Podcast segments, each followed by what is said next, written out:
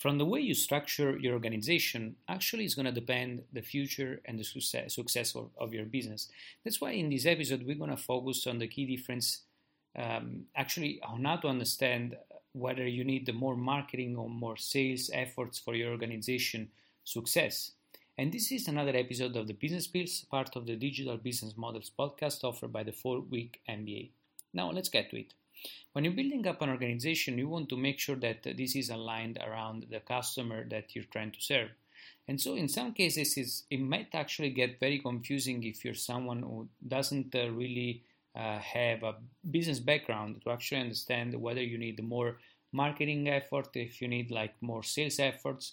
So, in this session, I want to focus on two key, key questions that you can ask to understand whether you need more marketing. So, in your case, it's going to work more marketing or it's going to work more something like sales. Um, first of all, of course, I think the main difference between the two, like marketing and sales, is just uh, in the kind of approach that uh, those have. So they both have the same uh, sort of, uh, um, of objective, which is really uh, increase the turnover for, for a company, so improve the revenues of a company.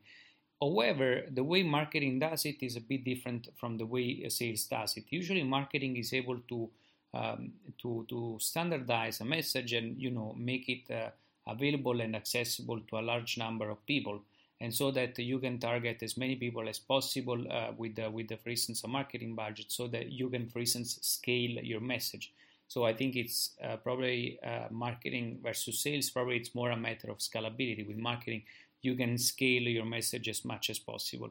On the other hand, when it comes to sales, uh, it's very hard for you to scale the message because uh, you have salespeople which, in many cases, are uh, working on a one-to-one basis with uh, with your potential customers. So rather than scaling the message, in this case, the advantage of sales, it's really the fact that you can personalize the message as much as possible. Of course, today with marketing we can do that as well, but um, it's uh, it's very hard to understand the conflicting uh, uh conflicting motivations, especially when you're dealing with the, with the group of people which is uh, which may be your customer, and we will see that. But I think there are two questions that you can ask to understand whether you need more marketing or more sales. The first one is uh, based on the, the, spending. So, how much money is your customer spending on, for instance, on average? So, just to give you a quick example, if your company is selling pens, so if a pen is selling for 50 cents, it doesn't make sense to have a salesperson doing uh, selling pens because, I mean, uh, it's not going to make sense from the uh, economics of your business because uh, it's something uh, not much valuable that you can actually um, um, you you cannot afford, for instance, to have a a person just doing that. So you can leverage on something like marketing to push the sales of an item like that.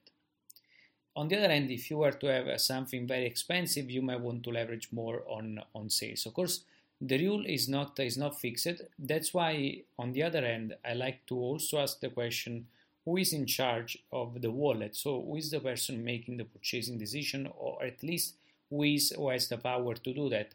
And based on that, you uh, will structure your organization more toward marketing or more toward sales. So, for instance, uh, if you if your main customer is just a consumer which has to buy a pen, actually, uh, of course, in that case, it's going to be one person deciding and uh, it's going to be um, it makes sense in that case to use marketing to leverage on marketing because with marketing you can scale up your message you can reach as many people as possible and that person that you're going to reach with the marketing message is going to be the only person in charge of the purchasing decision on the other hand if uh, buying a product imagine the case of a software company which has which is very expensive but can be in the round of uh, let's say $50000 per year in that case, uh, with, mar- with, marketing alone, it's going to be very hard to close the contract because actually there may be a group of people behind the enterprise that you're trying to sell to, which is in charge of uh, actually the purchase. And so, in that case, you really need a person. You need to re- you really need an expert, a salesperson, an expert, which is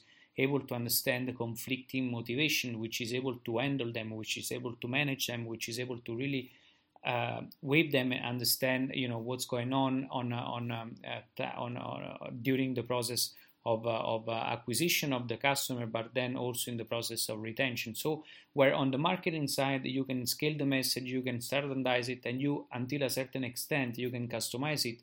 As of today, with sales, you have the opposite. Uh, um, you know, you have the opposite scenario where you can actually use a very expert uh, professional to uh, personalize the message as much as possible and also handle conflicting uh, motivations of the group of people which are trying to make the purchase. So just going back to the example of a software or a contract which may be worth like 50,000 in a year, if you're uh, if this purchase is depending on like three or four people within an organization which also have different job roles then not all those not, not all those people will have the same motivation.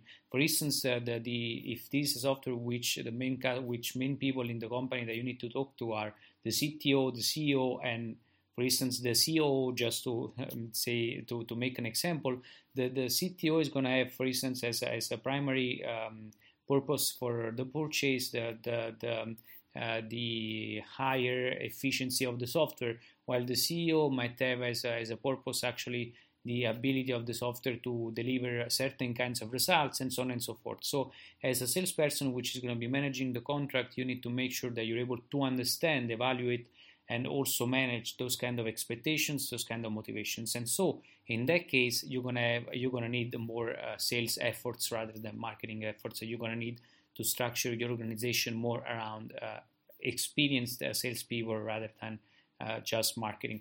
So again, ask two, two questions, uh, which in many cases work as a, as a simplification. So first, uh, what's the spend? How much is the spending? The higher, the more we're going to move toward uh, sales rather than just marketing. The lower, of course, the more we're going to move for toward marketing. And then ask who is or who is in charge of the wallet or like who owns the wallet because uh, based on the, the, the number of people or you know the complexity of the motivations of the people that have the have the, the purchasing power, then you're gonna either need marketing if, if there is like uh, less complexity, there is just, for instance, one person buying. On the other side, or you need sales when, for instance, it becomes a higher higher value contract where there are like more people involved and where those people are really conflicting motivations that needs to be um, that, that, will need to be handled by the the, the, the experienced uh, sales professional. So this was another episode of the Business Pills, part of the Digital Business Models podcast offered by the 4 Week MBA. For more content like that, just go to 4weekmba.com.